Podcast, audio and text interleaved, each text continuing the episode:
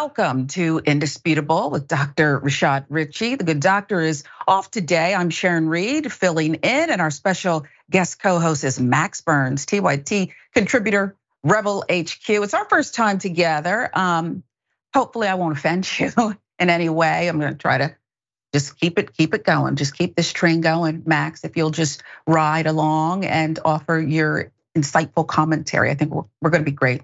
Going to be a great show. I'm determined that it's going to be great. Um, but we're going to begin here. I rhetorically was just kind of asking who who is the darkest politician we know today?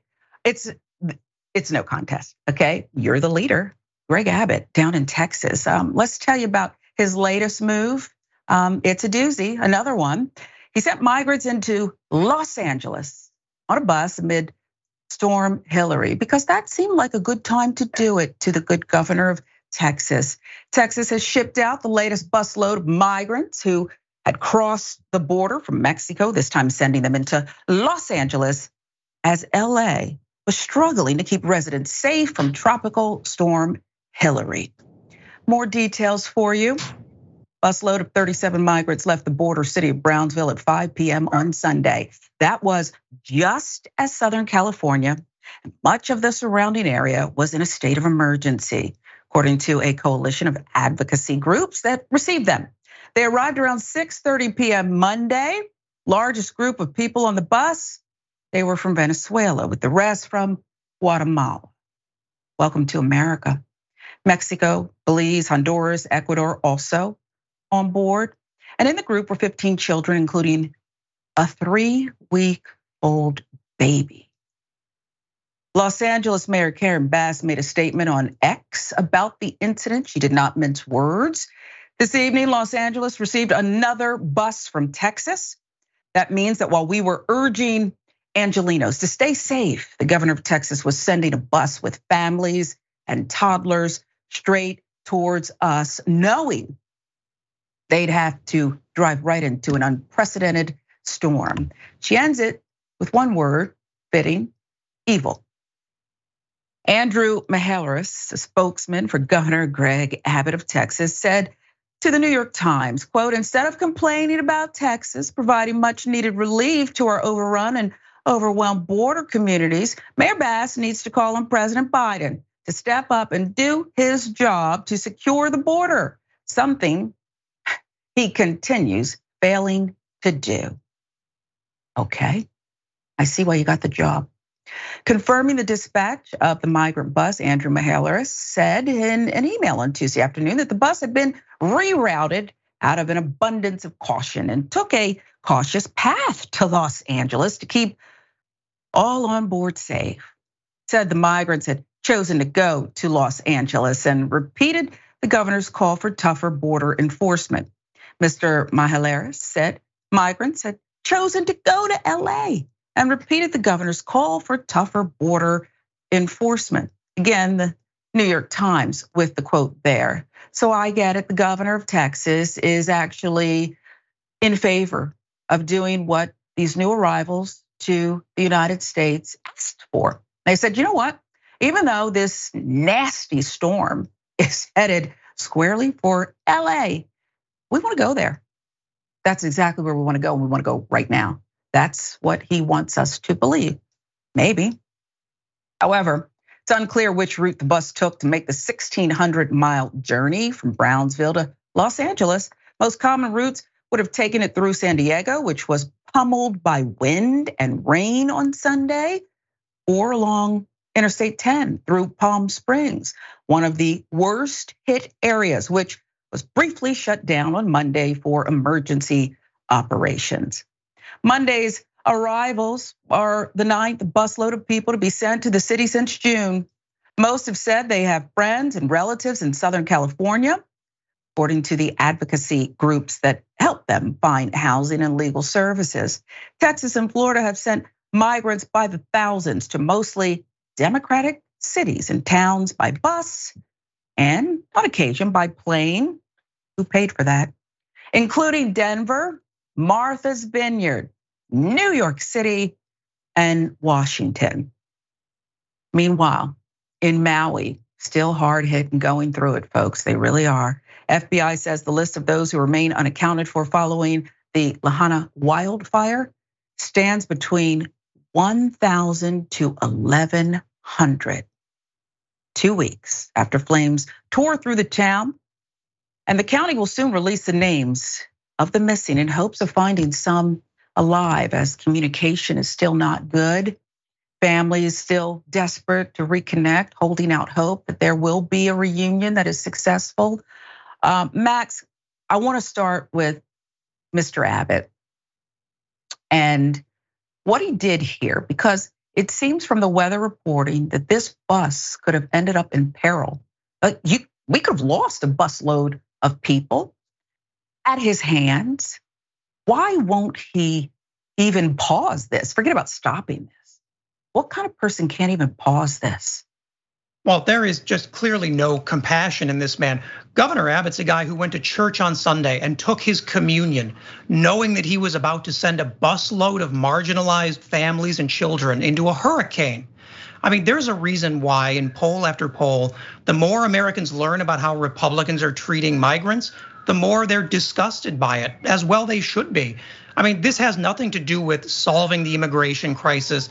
This has nothing to do with rehousing migrants. It's all a test of just how inhumane the governor can behave towards these marginalized people. And the sad answer is he's clearly able to get away with quite a lot. Yeah, he is. And, you know, I have this thing where I want to try to dig deeper and explain it away, if you will. I think that this is proof positive that this governor does not see people who don't look like him as human. What's good for the governor, what's good for his, his family, doesn't matter when it comes to other people. I look at the accident that put him in a wheelchair all those years ago. The governor was jogging, a tree fell, he sued.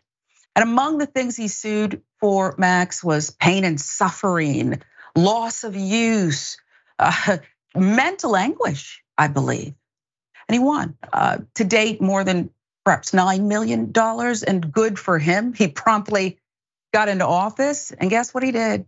He turned around and he said, you know what? Maybe you shouldn't be allowed to get, we should cap it for you. We should cap it for you.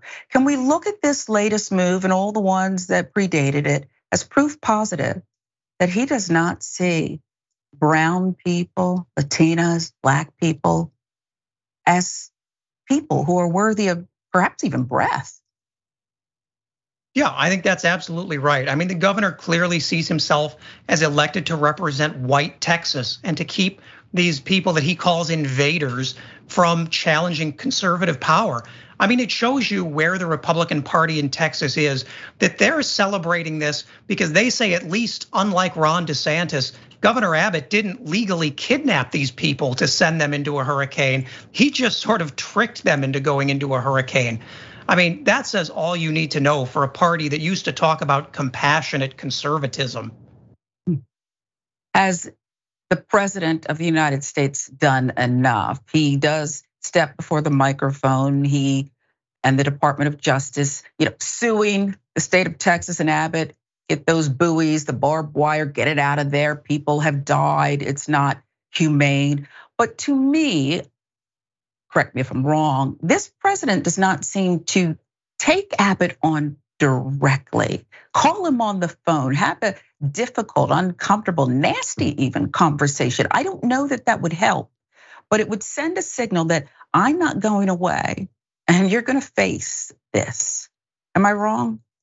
No, I think that's right. I mean, I think Biden, the Biden administration is certainly nervous about this issue because it's one where he doesn't poll really strongly. And they take that to mean that it's not a popular issue with voters. What it really means is people don't feel he's done enough. And that engaging the governor directly is part of using the power of that office to do good for the American people and for people who come to this country. I think of Lyndon Johnson, how he would call up governors in the South and basically threaten them about integration. And that got the job done. It wasn't popular at the time, but it was the morally just thing to do.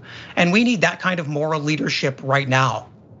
We do. And I, I would button it and say this you're, you're exactly right about President Johnson. Others who took a tougher stance. I don't, this is not a time to do the polling and figure out and study. This is a time, whether you have the authority or not, maybe, maybe the courts will beat you back. Get down there and remove it. Send in whoever you have to do. We're removing everything and we're taking over right here.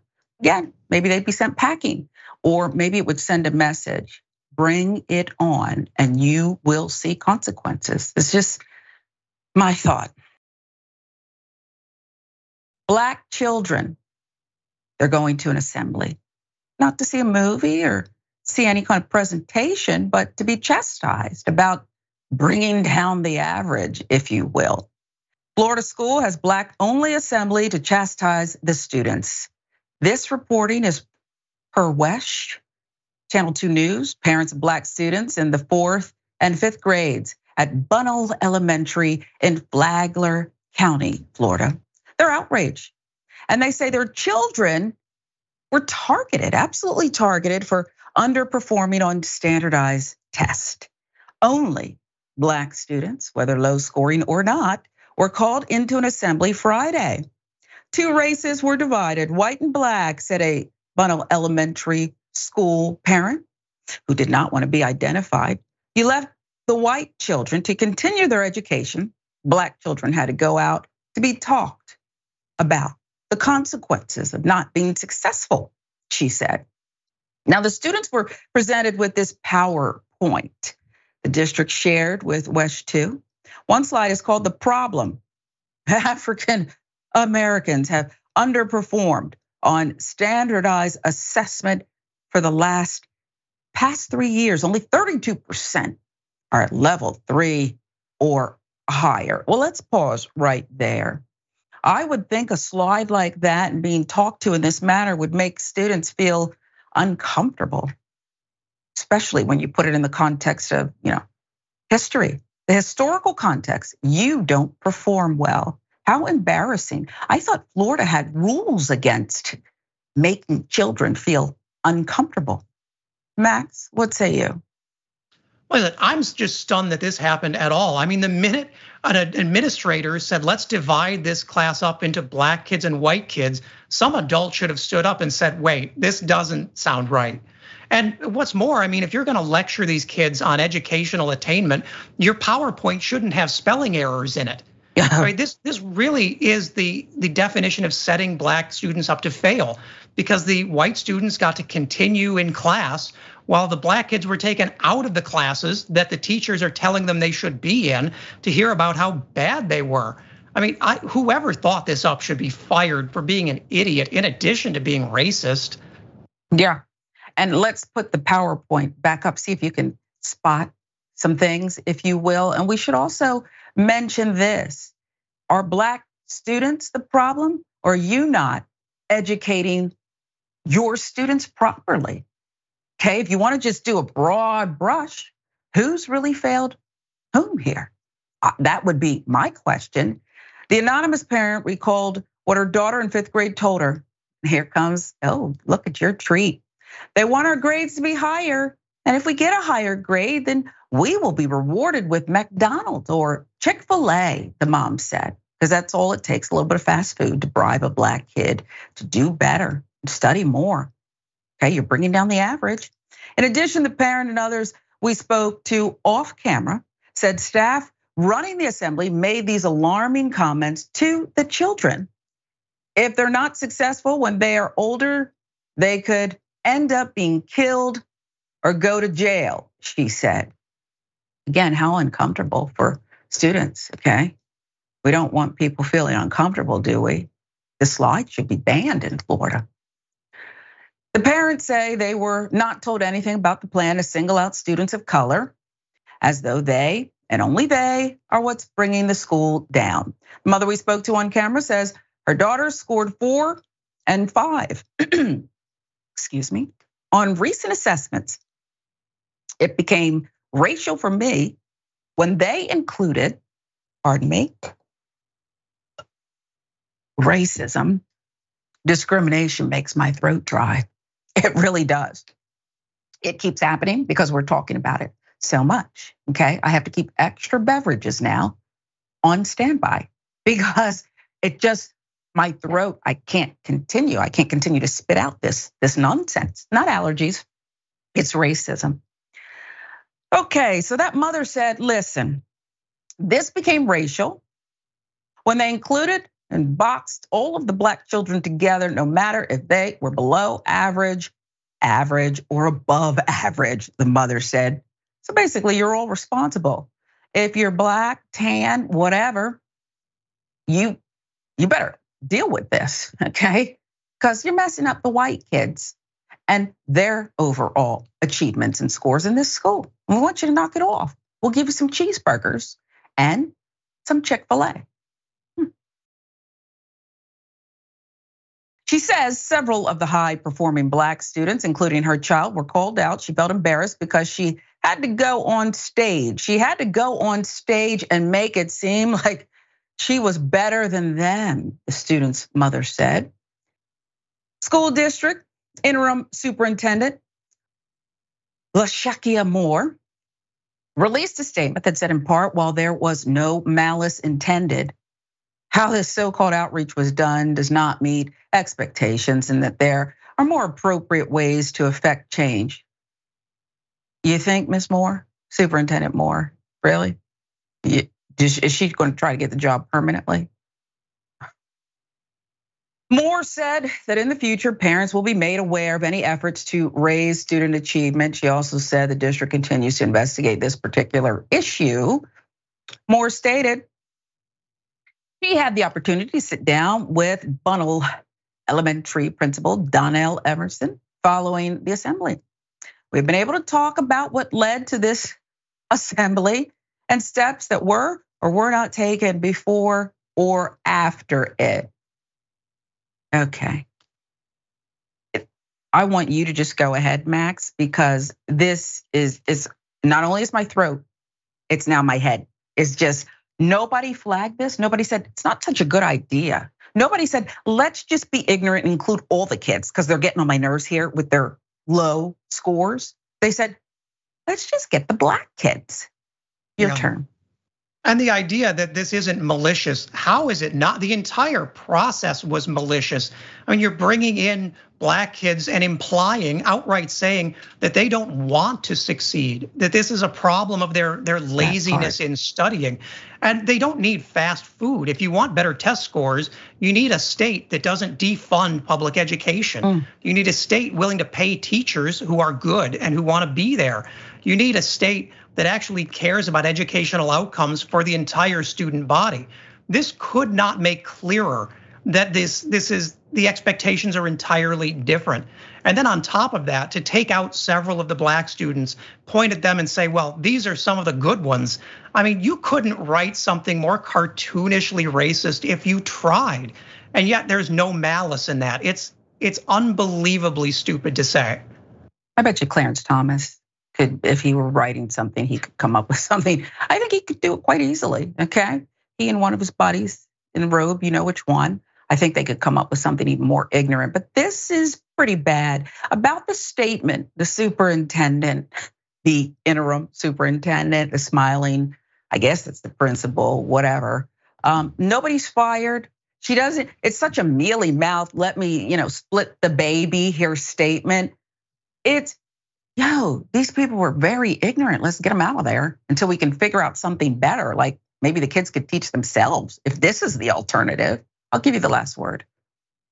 I think it, says all you need to say that instead lecturing students on how they need to be in class by taking them out of class.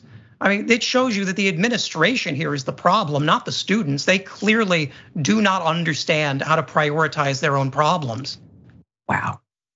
Every student should have one of those little uh, those little flashlight thingies. Sometimes they come in a pen and just put the, the spotlights on you right back at you. Okay. What about you people? It's uh, despicable. Again, we don't want anyone to feel uncomfortable in the classroom. So this should be permanently banned, not the books. This kind of tactic should be banned. I'm Sharon Reed in for Dr. Rashad Richey, this is indisputable. Very proud to have our special guest co host, Max Burns, with us today, TYT contributor and Rebel HQ extraordinaire. Admit it, Max, Clarence Thomas, hey, come on now. He could have come up with something like this, even worse, don't you think? Oh, I'm sure he thinks that this is just great. I mean, I wouldn't be surprised if this finds its way into a Supreme Court opinion next week. Hmm. Depends on if he's on a super yacht with the interim superintendent and company, and then we'll see. What are you What are you photographing, boys? Did he express to you? We're in the middle of taking audio and video, so we're not interested in having a conversation right now. Is that okay with you? No, it's not okay with me. It's not okay with you that I'm not interested in having a conversation with you? You're gonna force me to? You better take that mask off, a little oxygen into the brain there. I don't know what's going on. You feeling okay? Whoa, what? What are you out of your mind, lady? Yeah, I'm out of my you gonna mind. Do? What am I gonna You're do? You're gonna hit me with your car?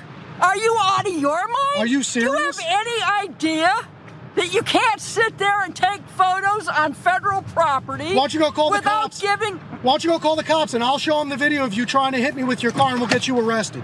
How about that, smart ass? How about that? Back away from me. I'm telling you right now, you? stop walking up to me. Back away from you? Yes. Hey. Get in your car. Back away from me. Get in your car. Listen to him and get, get in your car and go home. What they're doing is constitutionally protected. Get in your car and leave. I almost saw you hit him with your car. I don't take orders from schmoes like you boys. Oh yeah, I'm supposed to take orders from you and answer your stupid questions. Get in your car and get out of here. You cannot photograph people. I'm doing it right now. What are you going to do about it? Public. Rabid. This is a rabid, Karen. Okay. She's lost it over a man filming, not photographing Karen, outside a post office. You ever watch 90 Day Fiance? She's like, it's not a match. And the other person's kind of told, look, I don't see us together. And they say early on. And yet you want to know why, and you're not leaving the date. Uh, you were promised a free grilled cheese sandwich. You have to sometimes move on. None of your business. And sure, he wasn't very patient with her. He didn't have to be. It's not her business. Okay. Rabid. She did need oxygen to the brain. Might be too late though. Damage already done. We'll show you what happened next. What do about it? Stupid mistake, lady. You don't assault people out in public. Bad move.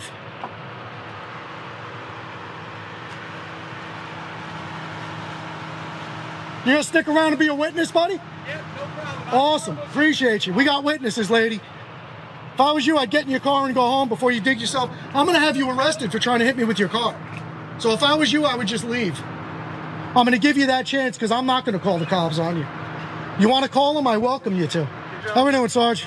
Sergeant Petterly. Yes, sir. Just for the paramedics, what was sprayed? I, am not going to get into the specifics just so they know what no it is. Worries. Do you mind? Can I take Absolutely. a look? Yes, sir. Okay. Okay, I'm just gonna snap a picture of this so I can sure. It's just OC. what it is. There's no mace or Yep. anything in it. It's anti Karen raid. They sell it across all retail stores, online as well. Okay, get yourself a six pack. She got too close. She wouldn't leave. There's something going on up here, or not much. Minding everyone's business. Her country probably misstated the law too.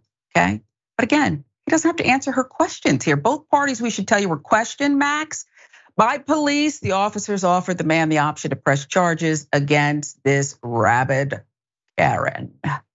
Okay, I don't know why you wouldn't. She's a danger and a menace to society. That's how I see it. Maybe you have a different take. Is it sad that my first thought in watching this was, well, at least she's not in blackface like so Mm. many of them seem to be. But it, it does show you that it, it's always people, these Karens, interrupting people who are just trying to do their jobs. Like these are clearly professional videographers. They understand the process, they understand where you can film, as do total strangers. And then she tries to run them down with a car. I mean, this escalates so quickly and sadly it's just become so common that we forget for a minute how crazy that really is and how badly that could have ended Yeah, and it's the sense of entitlement. I once yeah. was taking a flight from Atlanta to Los Angeles. I had a lot of work to do. I was behind on that work, and I had my computer whipped out. And nearly at the beginning, wheels up, you can take out your electronics. There was a, a drunk guy next to me who kind of like brushed my thigh, which already ticked me off. And he proceeded to want to have a conversation with me. Most people are afraid to be uncomfortable. I'm not. And I said, I don't really want to talk to you. Okay.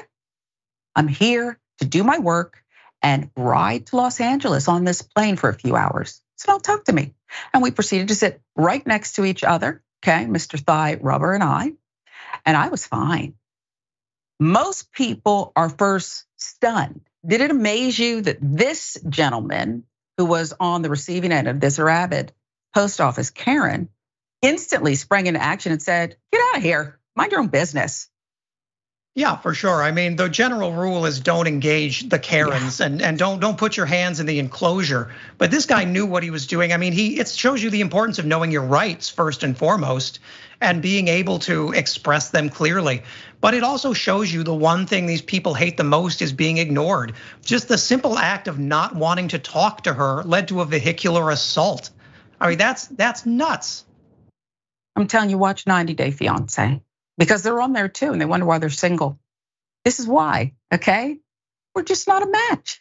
You have to stop now. But like you said, most Karens, male Karens too, you're not, you're gonna talk to me and you're gonna listen to me and you're gonna show me your paperwork and all that too. It's just uh, amazing. But they are multiplying. Again, they they are dangerous in many ways. She should have been charged with attempted murder here. I saw what she did with that vehicle, and so did he. Okay, he just wanted to continue his job. Even this attempt at murder, he just wanted her to go away. But she wanted to be seen, she wanted to engage. It's just stunning to me. Okay, stunning. What's up, guys? This is a big day because as of right now, Fyre Festival 2 tickets are officially on sale. It has been the absolute wildest journey to get here, and it really all started during the seventh month stint in solitary confinement. I wrote out this 50 page plan of how it would take this overall interest and demand in Fyre and how it would take my ability to bring people from around the world together to make the impossible happen, but how it would find the best partners in the world to allow me to be me while executing Fyre's vision to the highest level. In my first year, I partnered with one of the biggest and best TV companies in the world to produce a documentary called After the Fire.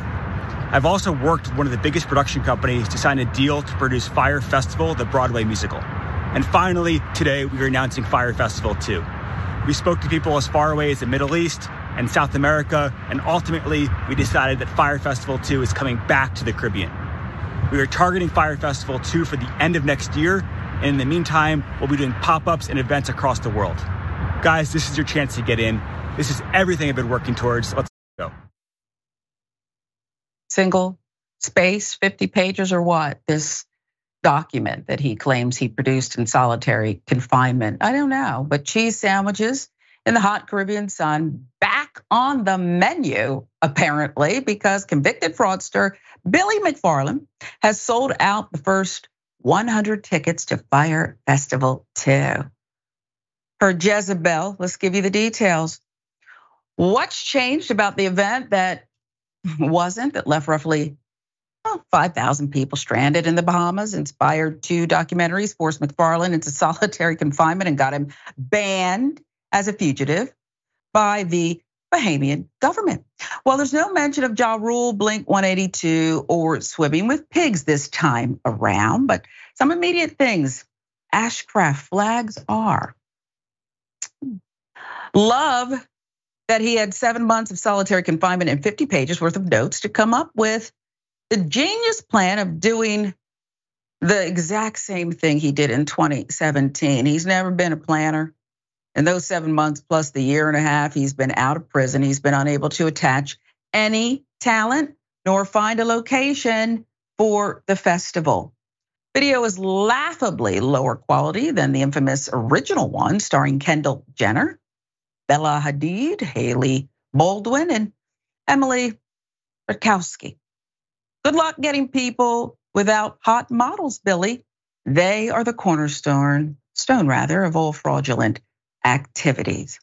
Now let's move on to the website where one might expect to gather slightly more information about the December 2024 festival.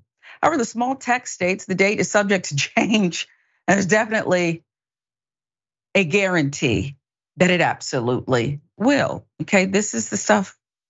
Are you really even contemplating this? Are you really thinking about spending any amount of money on this? Abort.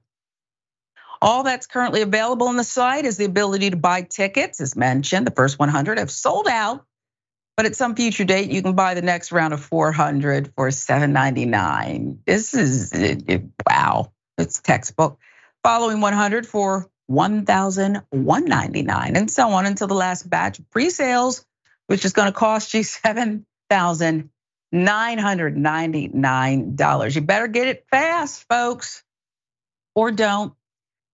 Scant language promises VIP access and events, experiences, and community, which surely are capitalized because they are very real. As for the temporary location, potential festival goers are directed to the Caribbean Sea. Though it's worth pointing out that the Deputy Prime Minister of the Bahamas, Chester Cooper, released a statement last fall that the country does not endorse or approve any event in the Bahamas associated with McFarland. And should anyone know his whereabouts, to contact the Royal Bahamas Police Force. So it definitely isn't happening there. And it probably won't happen in Cuba either. Okay. Because that's what it says on my notes. It's not gonna go down in Cuba either, Max.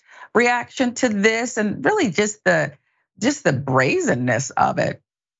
Oh, we're in the presence of history here. I mean, Nelson Mandela wrote Conversations with Myself in Prison. Dr. King wrote Letter from a Birmingham Jail. And Billy McFarland just wrote a 50 page guide on how to go right back to prison. I mean, he's literally changed nothing about this. It should be a red flag that the only thing functional on the website is the button that gives Billy McFarland your money. And if people haven't learned by now, I mean, that's on them. Though I do suspect that this is going to be mostly journalists buying tickets so they can go cover this disaster. And that's, I mean, that'll be great for the media industry, but about nobody else. Yeah, and there won't be much to cover. Okay, so they really just want a free vacation too. Uh, but there's been cutbacks with media organizations, I can tell you that, big time cutbacks. What do you think about this? It's really a primitive tactic, this uh, FOMO approach that he's doing here. And right now, you pay this, then it's going to double, then it's going to triple, and then you're going to pay like eight thousand bucks for nada. Yeah, I mean this, and it works for a certain number of people, but that that phrase "subject to change" is doing a lot of heavy lifting, especially with Billy McFarland. I mean, that should be the title of his musical, which I will definitely go see, even though there's a 50-50 chance you show up and nothing is done yet. What do you think his next move will be? Because this is not, as you said, there's nothing original in it. He's got to pivot at some point if he can stay a fugitive to earn money, earn his keep, because we know he's not going to go straight. Yeah, I mean, the next natural step is for him to claim and found his own micronation in the sea and then started there. Because basically every government in the Caribbean has a jail on site order for this grifter. Well, it's true. It's true. SpongeBob's not even going to join that one either. Okay. Even SpongeBob knows that this guy is no good and it's all fake news. With new video, a raid of a 98 year old newspaper owner's home. Why such an extraordinary step by law enforcement? Why would they do this? Let's remind you of some things and show you that brand new video. Meyer, right? Yes. Calling Eric Meyer. Don't you touch any of that stuff. Ma'am. This is my house. I know. You're wasting your breath. Ma'am. And you pay attention. You We'll be out of here pretty quick. get them out of here. They're here. You done.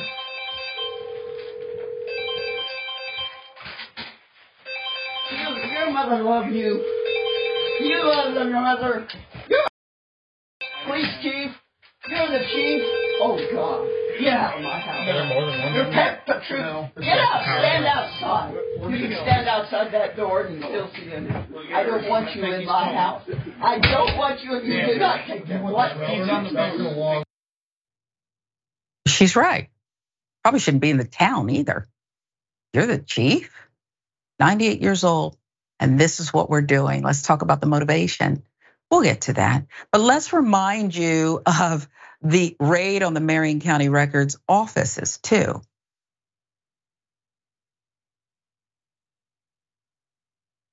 There they are. What are they looking for? Hmm? Personal items? Work issued phones? Well, they're just taking it all. These guys don't look very professional, okay? But I guess if that's what we want to do here. Um, but you see them methodically going through who signed the warrant, who did this. Yeah, we're gonna get to all that. Doesn't make any sense. Gotta kind of dig and dig and kind of look under the hood a little bit and see what's going on in a small town. That new video surfaced showing the harrowing home raid of 98 year old Marion County record co owner Joan Meyer, which allegedly contributed to her death. She died just 24 hours later. You saw how angry she was in the footage. Get out of my home. She was right. It's a disgrace. Gideon Cody, every officer in the Marion Police Department stormed into the Marion County Records offices Friday with a search warrant. They seized computers and servers. They raided the home of the editor and publisher Eric Meyer and his 98 year old mother, Joan.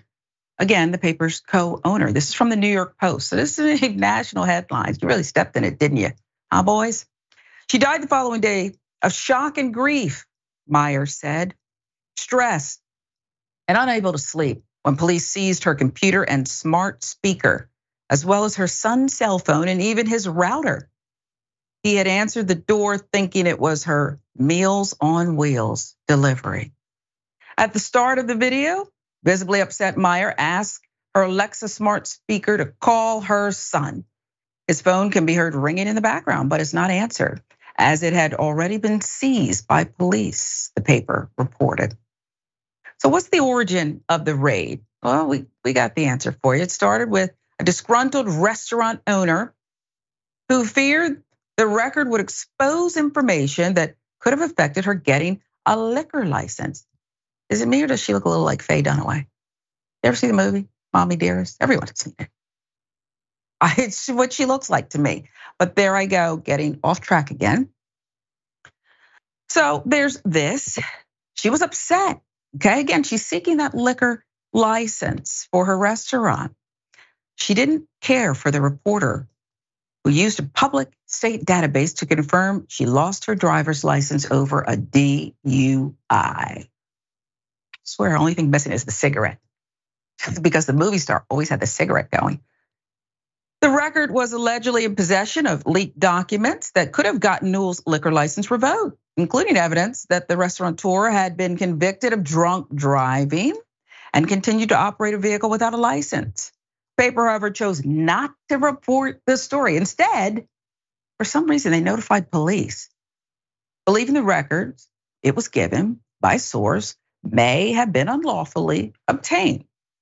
So, what did the police do? What was the response to that? Well, the search warrant against the record identifies two papers, two pages rather, worth of items that law enforcement officers were allowed to take, including, as we said, computer software, hardware, digital communications, cellular network servers, hard drives, items with passwords, utility records, and all documents and records pertaining to Newell. Must be a powerful lady. The warrant specifically targeted ownership of computers capable of being used to participate in the identity theft of Kari Newell. Marion Police Chief Gideon Cody was also under investigation by the Marion County Record over sexual misconduct claims at the time seize reporters' computers, cell phones, and other documents. Do you smell what's cooking here? Eric Meyer told the Handbasket Substack that his outlet had been contacted by Cody's former colleagues about the claims of sexual misconduct, but that the six plus anonymous sources ultimately never went on the record, and reporters could not obtain Cody's personnel file. Another one that didn't run, huh? Well, Cody sought the search warrant to find evidence of computer crimes and identity theft after the complaint by Newell. Eric Meyer, distraught by the loss of his mother, says he will not be intimidated. When asked about running the story, an officer, Gideon Cody, here's what he has to say. Okay? That's going to change in a few minutes. I've got the story sitting on my desk. As soon as I'm off the phone with you, I'm going to edit and we're going to post it. It's going to say we told the city about his problems in Kansas City and they didn't listen. The lead is Cody has a shiny exterior, but when you dig deeper, it's not pretty. Slate with the details here. So now the Marion Record is going a little tabloid here. It kind of sounds like the Post, okay, Daily News, and I don't blame them. He hmm. said it's going to change. That's first step. We don't have a name source, but we have more than six sources for this information. To be honest, we probably should have run this before, but we wanted to do things the way they do them around here to be careful, to be gentle, to run it by everyone and give council a chance to take action. But now we're running it.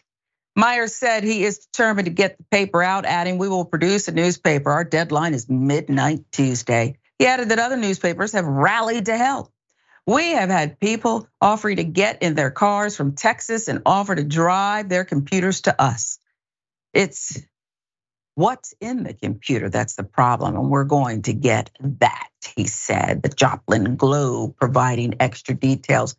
Max, this is just a nasty cesspool of uh, individual entitlement and thumbing, you know, at the law. I thought you you wanted the law upheld. This is about personal ambition, and I can do what I want because I wear a badge. And I'm sure there's other things you could fill in, but it's disgusting now. Yeah, and this is why we have a First Amendment. I mean, Joan Meyer is a patriot.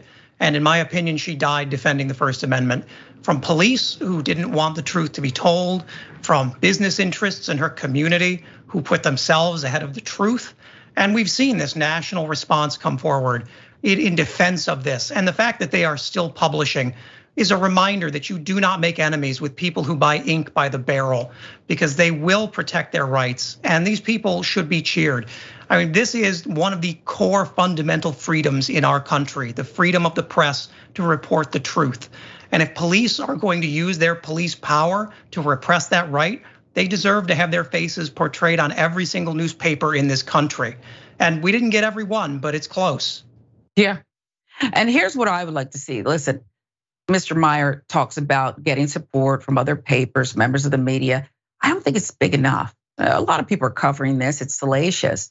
But I'd like to see all members of the media stand up and just scream it from the mountaintop how dangerous this is. And I'd also like to see the public understand. I understand.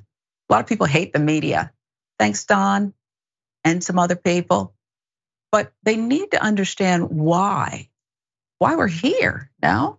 And it doesn't seem like there's enough outrage about what was done here. Media shapes minds, it reinforces stereotypes sometimes, it can bark back at the establishment, it can correct wrongs and lies. How come people aren't more outraged?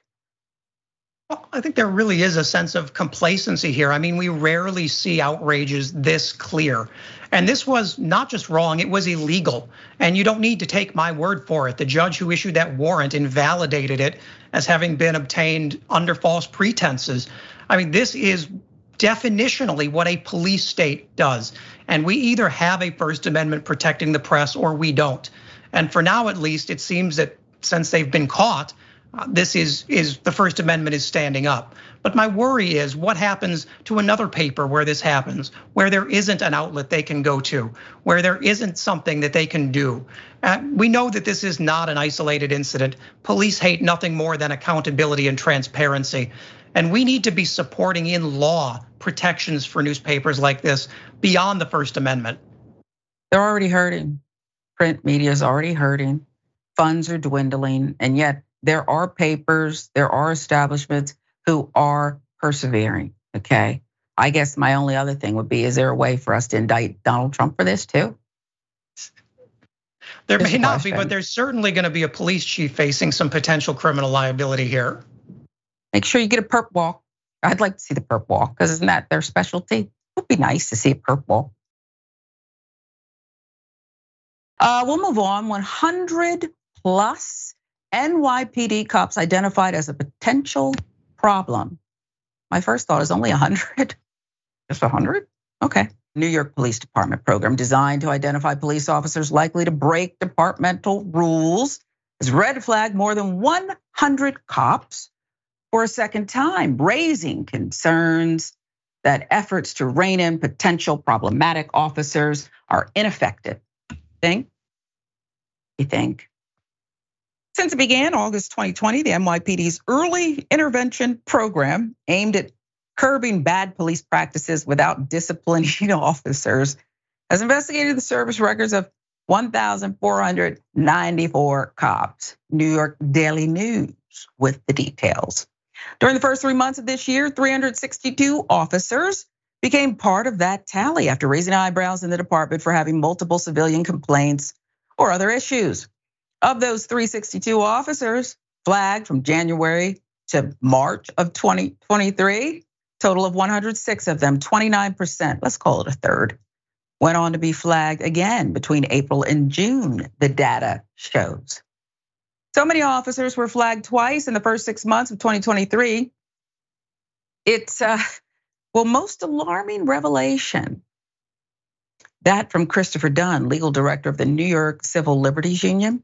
That is a clear indicator the early intervention program is failing to curb misconduct, Dunn said, of the data presented in the program's most recent report.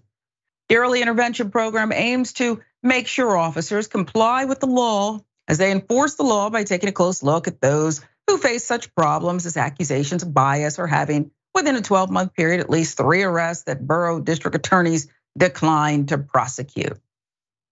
Other red flags that might signal officers are possible candidates for future rule breaking include involvement in vehicle pursuits, having their courtroom testimony deemed non credible by judges, a judicial ruling in which criminal evidence they presented is suppressed, allegations of multiple abuses of force.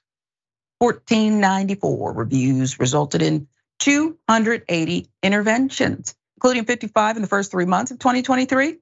Under the program, interventions can include retraining, enhanced supervisor, or a change in assignment. Interventions are seen as a way to correct wrongdoings without disciplining the officers. Let's talk about the critics of this. Can I raise my hand and be one too? Critics of the intervention program's effectiveness are also concerned that 265 cops were scrutinized in the first three months of 2023 because they had at least three arrests in a 12 month time frame that were not prosecuted. NYPD said the number of declined prosecution cases is not as high as it appears, given that the category was not reviewed in the last quarter of 2023. Noted that prosecutorial discretion was the main reason. The spokesman adding that because of a change in policy, many low level offenses are not being prosecuted. Is that a good thing? And in other corrupt cop related news, already disgraced ex Suffolk County Police Chief James Burke was arrested Tuesday morning for soliciting a sex worker inside Farmingville Park, Long Island, officials announced. Burke, who joined the county police department in 1986, was busted by county police with the Suffolk County District Attorney's Office saying he was charged with public lewdness and exposure of a person. Suffolk County executive spokeswoman Mary Kate Guilfoyle said he'd face charges of soliciting a sex act and criminal solicitation too. Additional possible charges were pending against the ex lawman. One time county chief of department pleaded guilty in 2016 after resigning his police position for assaulting a suspect in custody after the man broke into his department vehicle. He admitted to violating the civil rights of the victim and then orchestrating the cover up of his crime. 56 year old Burke, who was promoted to the high ranking position in 2012 tried to avoid jail by claiming he needed to assist his cancer stricken mom. He was a 31 year veteran of the department. Officials say the new arrest came at 10:15 a.m. with Burke taken into custody at the Suffolk County Vietnam Veterans Memorial Park. Suffolk County Park Rangers placed Burke under arrest. Rangers had been monitoring the site in the wake of complaints about people that they'd been soliciting sex there when Burke allegedly attempted to do so with a plain clothes officer. Burke was sentenced to 46 months in federal prison after his convictions in the December 14, 2012 beating of the Smithtown man who was handcuffed and in custody at the 4th precinct in Suffolk County. He faced possible sentence of 20 years at his February 26, 2016 court appearance. Now, prosecutors said at the time of Burke's arrest, they had 11 cooperating officers who witnessed the beatdown. Burke even admitted to beating drug addict Christopher Loeb after the man broke into this department SUV outside his home. Loeb made off with a duffel bag holding a gun belt, ammunition, handcuffs, several sex toys. I don't want to just glaze over that, Max. I'm pause right there. Okay. Uh, it doesn't say that a service weapon was in there, but a gun belt was, as were apparently sex toys. I don't know that you should be leaving certain things though in your police vehicles. Wouldn't that be a department rule? The sex toys? I, I mean, I guess. Well, I don't know. Is that, is that up to him? Did they take no position on that? Box of cigars. Loeb reached a $1.5 million federal court settlement with Suffolk County, the taxpayers, after bringing a lawsuit in the case. Critics also questioned Burke's handling of the Gilgo Beach killings.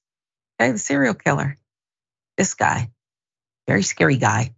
The first three victims discovered in late 2010 on Long Island, not long after he was appointed chief of police in 2011. Burke cut ties with FBI investigators assisting in the probe of the killing spree, but the cases went unsolved until earlier this year when Manhattan architect Rex Heuermann was arrested for the killings. I have just read a lot of details, just presented a lot of details to you. I don't see, did you hear one thing good there, Max? Let's start with this, this program that is an intervention for NYPD officers without any kind of punishment. And then it goes to this little farce, at least that's my view, about retraining. How do you retrain someone not to beat up somebody, not to lie and make up and put a false police report together? Is that about training or character? Isn't well, that a pre-screen thing? Yeah, I mean, as a New Yorker, a hundred problem cops is way undercounting it. I mean, I'll run into a hundred problem cops just walking through Harlem. It is not a small group of people. And if you read those actual words in that program, it's it's insane to take it on its own. And they say if you violate the civil rights of three different people by arresting them for nothing, and if you lie to a judge three times, then you'll be referred to a program where the punishment is nothing. And they're wondering why it doesn't work. I mean, and it doesn't work because, quite honestly, we have a mayor of New York, a former police officer himself, who is actively defending the NYPD, who's saying you shouldn't have your hands tied in how you deal with things, that we should get the Citizen Civilian Complaint Review Board off your back, that you should have less accountability. And then we're surprised when the people who are committing some of the most grievous violations in the city are police officers. I mean, it, doesn't surprise me at all that the Suffolk County Sheriff has done this. He's been known for quite a while to be someone with no regard for the law. And it took an entire department to bring him to accountability. I mean, and now the mayor's made it even harder. Yeah, because there's something about putting on that uniform, okay? And think about it. If these cooperating witnesses finally did something, his conduct had to be far worse than what I just disseminated. Okay. It was probably unconscionable. This is bad. It's what we don't know, right? And you're right about Mayor Adams, who I always thought SNL in the beginning, maybe in the beginning, was a little unfair. Now bring on this, this sketch comedy, will you? More skits, please. This is a guy who said, I was beaten so severely, uh, you know, in my youth. I wanted to become a cop to clean this up. And then he, he sold us this. Remember that crowded race where, I don't know, maybe he got two votes and everybody else got a half and he became the mayor. And now look what he's doing. But let's let's button it with this. The serial killer, uh, sex crimes and then murder, okay? He was on Craigslist and other places looking for sex and he targeted certain women and the accusation is he then killed them. Why would this chief kind of just I mean, I have a thought as to why the investigation stalled and he didn't want the FBI nosing around in his business. Maybe because the chief, who, um, I mean, he's been caught looking for sex in the wrong places, perhaps exploiting people. I just see that that could have been a link. I'll give you the last word. Yeah, I mean, this is a notorious situation here in the city. And one of the reasons that this sheriff cut off relations with the FBI was because they publicly suspected that it may have been a former police officer and he didn't want them poking around the department. It tells you a lot that 10 years later, this new sheriff cooperates with the FBI and finds this serial killer within a year. I mean, this could have been wrapped up long ago, and it's a real shame for the citizens in that community that they had such a bad law enforcement at the head. And somebody, at least we know, might still be alive. Yeah. Self preservation, protecting the blue. I don't know, not wanting your sex toys to be found. This is really why he beat the guy up because the guy had a hold of the duffel bag and then had toys in it. That's again, disclaimer. I don't have any proof of that, but that's what I that's what I think. It's my gut. Okay. It was about the sex toys. Despicable. Were the sex toys in a holster? Who knows? Okay. Because I do think this is a kinky guy. This went on for how long? He's a very kinky guy. And there's nothing wrong with being kinky. It's just when you kind of flip the script and you're corrupting and you're in a position of power and you're using it in illegal ways be as kinky as you want to be, okay? Just not in your cruiser and not on the taxpayer dime. Rudy Giuliani set to meet with Fani Willis in Georgia. Meet? I mean, it's not a date, son. You're about to find out. Watch. Well, I'm going uh, to Georgia, and I'm feeling very, very good about it because I feel like I'm defending the rights of all Americans as I did so many times as a United States attorney. People, people like to say I'm different. I'm the same Rudy Giuliani that took down the mafia, that made New York City the safest city in America, reduced crime more than any mayor in the history of any city, anywhere. And I'm fighting for justice. I have been from the first moment. I represented Donald Trump, an innocent man who has now been proven innocent several times. I don't know how many times he has to be proven innocent and they have to be proven to be liars, actually enemies of our republic who are destroying rights, sacred rights. They're destroying my right to counsel, my right to be a lawyer. They're destroying his right to counsel. It's not accidental that they've indicted all his lawyers. Never heard of that before. In America, all the lawyers indicted. Now, whether you dislike or you like Donald Trump, let me give you a warning. They're going to come for you when the political winds shift, as they always do, let us pray that Republicans are more honest, more trustworthy, and more American than these people in charge of this government.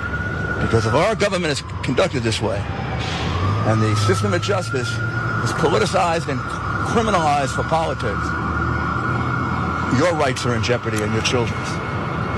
Donald Trump told you this. They weren't just coming for him or me. Now they've indicted people in this case. I don't even know who they are.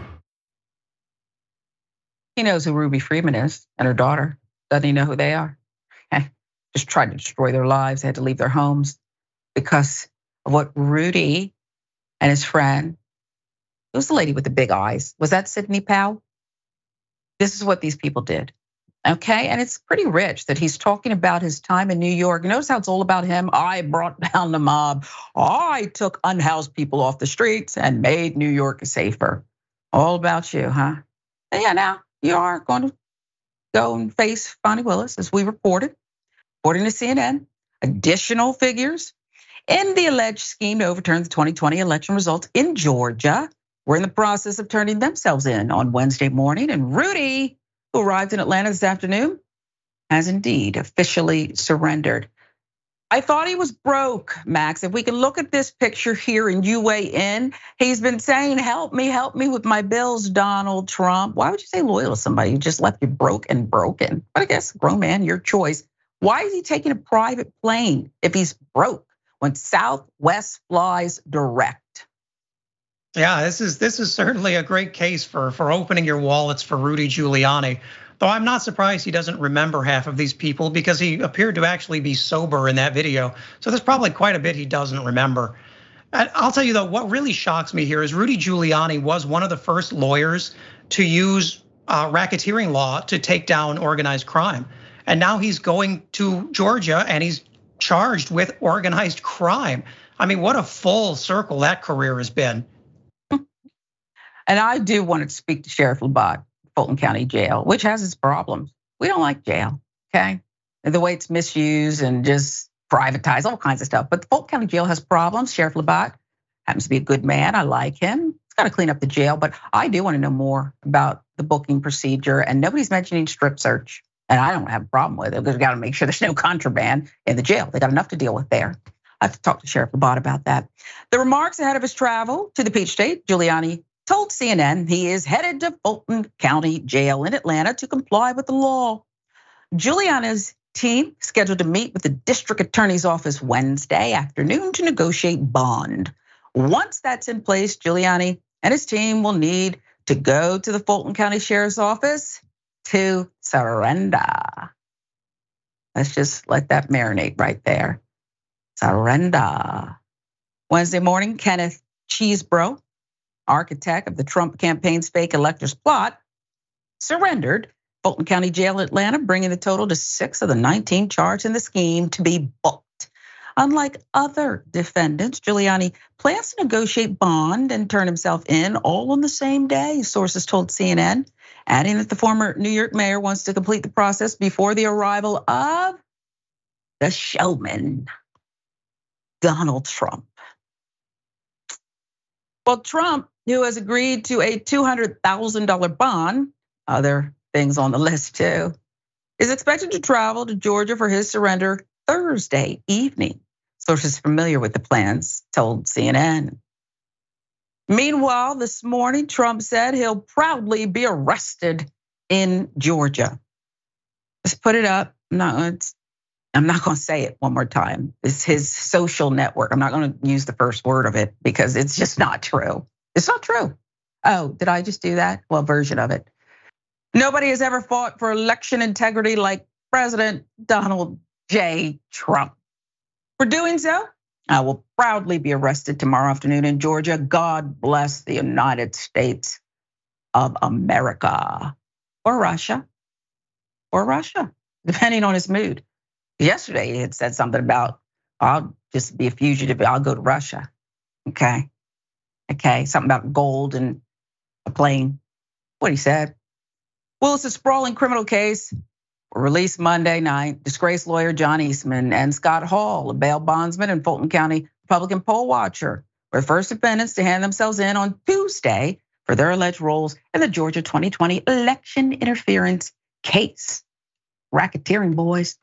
Eastman was released on a $100,000 bond, according to the Washington Post, and Hall was subsequently released on a $10,000 bond. Trump is expected to face the same conditions, including a mugshot when he hands himself in on Thursday. You, however, have whiners. Who's the whiner? Put up the whiner. Oh, there he is. Former White House Chief of Staff Mark Meadows asking a federal court to intervene in moving his deadline to surrender. Hmm. Getty images here. In an emergency motion asking for a judge to protect him Meadows' attorneys quoted a Tuesday morning email from Fulton County District Attorney Fani Willis to his lawyer saying she was not granting any extensions for surrender. Your client is no different than any other criminal defendant, Willis wrote. The two weeks was a tremendous courtesy. That from the Daily Beast. I don't know if Fani Willis is even five foot two in heels, but she stands tall. She stands tall in some circles today. Another whiner, former DOJ official Jeffrey Clark, also asked a judge Tuesday to grant an emergency stay in the case, whining that he didn't have enough time to get down to Atlanta to surrender ahead of a Friday deadline. You didn't? He argued that he wanted to avoid the choice of making rush travel arrangements to fly into Atlanta or instead risking being labeled a fugitive. The request is part of larger filing by Clark begging to have his case moved to federal court, an ask already made by several other co-defendants, including Meadows. On Tuesday afternoon, the judge said that Willis had until 3 p.m. Wednesday to respond to Clark's filing. Well, what do you say? No. You, no salad bar in the federal penitentiary for you. There's not gonna be a salad bar. You're going to the Fulton County Jail, and your case is gonna remain at the state level. And this is Georgia, okay? Your reaction to all of it, Max? Well, these clowns are not ready for Fani Willis. I mean, there are not that many DAs in the country who have as much experience prosecuting organized crime cases as she does. And uh, what really grates me is Rudy Giuliani saying he's been denied counsel. That's not true. You just haven't found a lawyer in Georgia willing to work with you. And many of the lawyers you work with have been charged with crimes. He could still get a public defender if he wanted. No one's denying him representation. His his gripe is that he can't work with lawyers who actively collaborated with him on a crime. And that's the same for every single defendant in the country. So he, you know, tell it to the judge, buddy. Yeah, and Rudy Giuliani, it is fitting, right? Isn't it fitting that here we go. Racketeering. You like to take credit for it. He's made that statement about how it's just ridiculous that, you know, the guy who put away the mob, racketeering. Fani Willis loves, she's in love with RICO. Picture RICO as a young, hot thing. And she's a cougar for RICO. Okay. It's her favorite go to tool. She loves it. When she talks about it, she just seems to get, ugh, you can feel it, okay? And there's gonna be cameras in the courtroom, and there's gonna be a mugshot for Trumpity Trump and his buddies. And it's fitting, isn't it? That it's gonna take this black woman at the state level. Again, I don't like a RICO. I don't want all these people jailed and the key thrown away and all this stuff. But if she's successful, won't be a pardon. Georgia Governor Kemp, who you've already dogged out, Trump and company, Ruru. He can't give you a pardon. You're done. You're done. Last word quickly, if you could, Max. Well, I think that you you've really said it all. I mean, these are people who have built their case on a bunch of conspiracies and lies, and none of that's going to be admissible in court. So they better start thinking up some excuse because Fani Willis has not just brought receipts; she's brought the whole book of receipts on all these people. That the indictment and charging document alone are an amazing read, and I encourage everyone to read all of it. Yeah, it would be a great series. Ava DuVernay, maybe she'll write the series. I think it'll be a hit. It's gonna be a hit. Viola Davis. I don't know who would play Fani Willis. Sometimes I even think Nia Long. Nia Long's a good actress too. She could play Madam DA. We'll see. My biggest complaint is these are people who won't take responsibility for anything. Sha'Carri Richardson sets the record at the World Championship. You know, the one you tried to kick out of, and you did. You kept her from the Olympics. Her mom had died, and she smoked a little weed. So what? not gonna make her run faster. She could have given up. She could have said, Woe is me.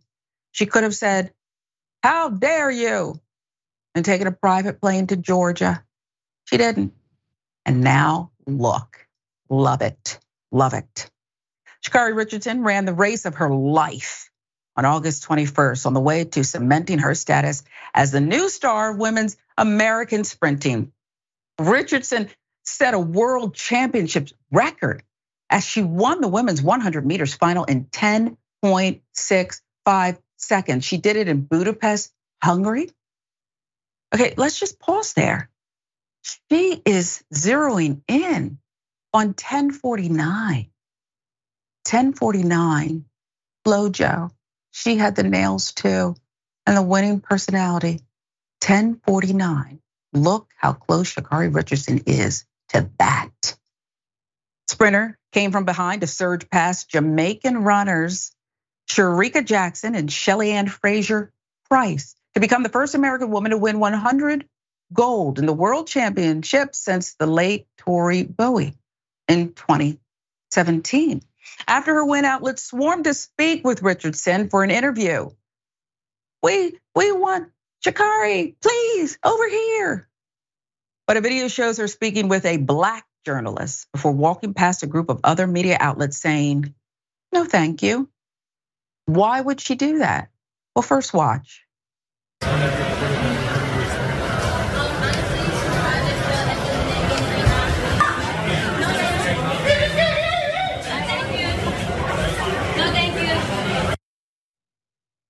At least she was polite.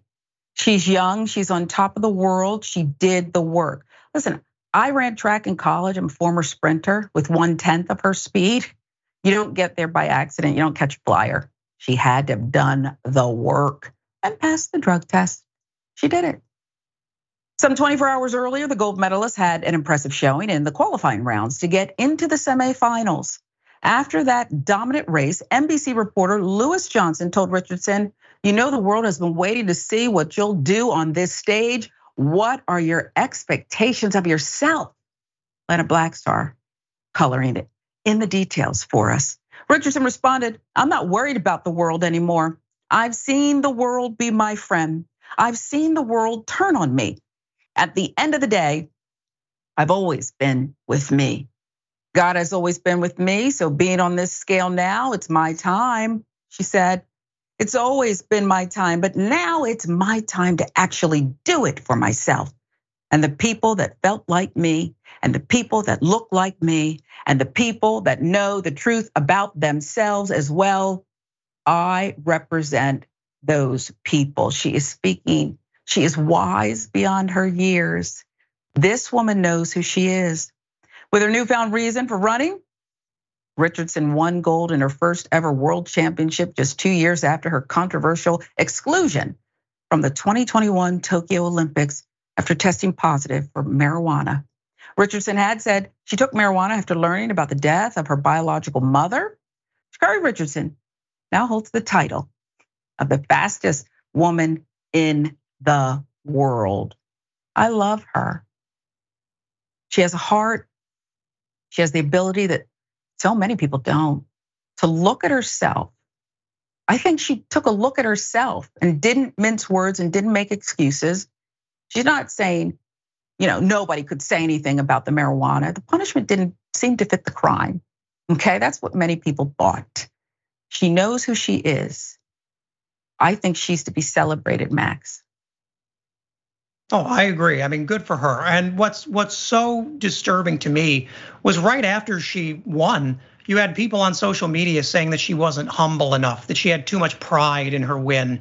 And and my thought is, you can lecture Sha'Carri Richardson if you can catch her. That seems fair. Mm. Yeah. So Karen went home from the post office and got on social media to dog out Sha'Carri Richardson. Is that what happened here? It seems always, like that's like they always do. Seems like that's what happened here. Okay. Her decision to say no thanks to the mainstream white media. She did talk to Lewis Johnson. Okay. She went to the black media, and that was a conscious choice. I don't think she was disrespectful, but perhaps other people have a different take. But isn't that her right after going through so much and being judged and had editorials and stories and everything else written about her that maybe she didn't agree with all of it? maybe some or much of it wasn't quite true. Wasn't it her right to do that, Max? Yeah, absolutely. I mean, the media loves you when you're winning, but she also realizes beyond just the moral purpose of that, black media is hurting in America. I mean, a lot of black outlets are closing, and she understands the value of being able to say, you have the Sha'Carri Richardson exclusive. And she wanted to make sure that went to people who actually supported her and treated her fairly during all of that. I don't blame her at all. Wow. I love the freedom and the freeness with which she's moving. Okay. She's the fastest woman in the world today. Who knows what tomorrow holds? But she, again, knows who she is. And we look for even greater things from her. Keep going with the tattoos, the nails, whatever your heart desires. You have support, but you have your own relationship and you are going to go the distance, Sha'Carri Richardson. Love her, love her. Max, that's going to do it for our show. Tell people where they can find you. You can find me on Twitter at the Max Burns and on Rebel HQ. Okay. Twitter now known as X. Okay. Be careful, people DM you there. Word on the street is that Elon Musk is probably in your DMs. Okay. That's just what I heard. I, it's oh, not fact based. I don't know. That's what I heard. You just want to be careful. You want to be careful on X. Thank you for joining us. This is Indisputable. I have the honor of filling in for Dr. Rashad Richey today. Please join us again.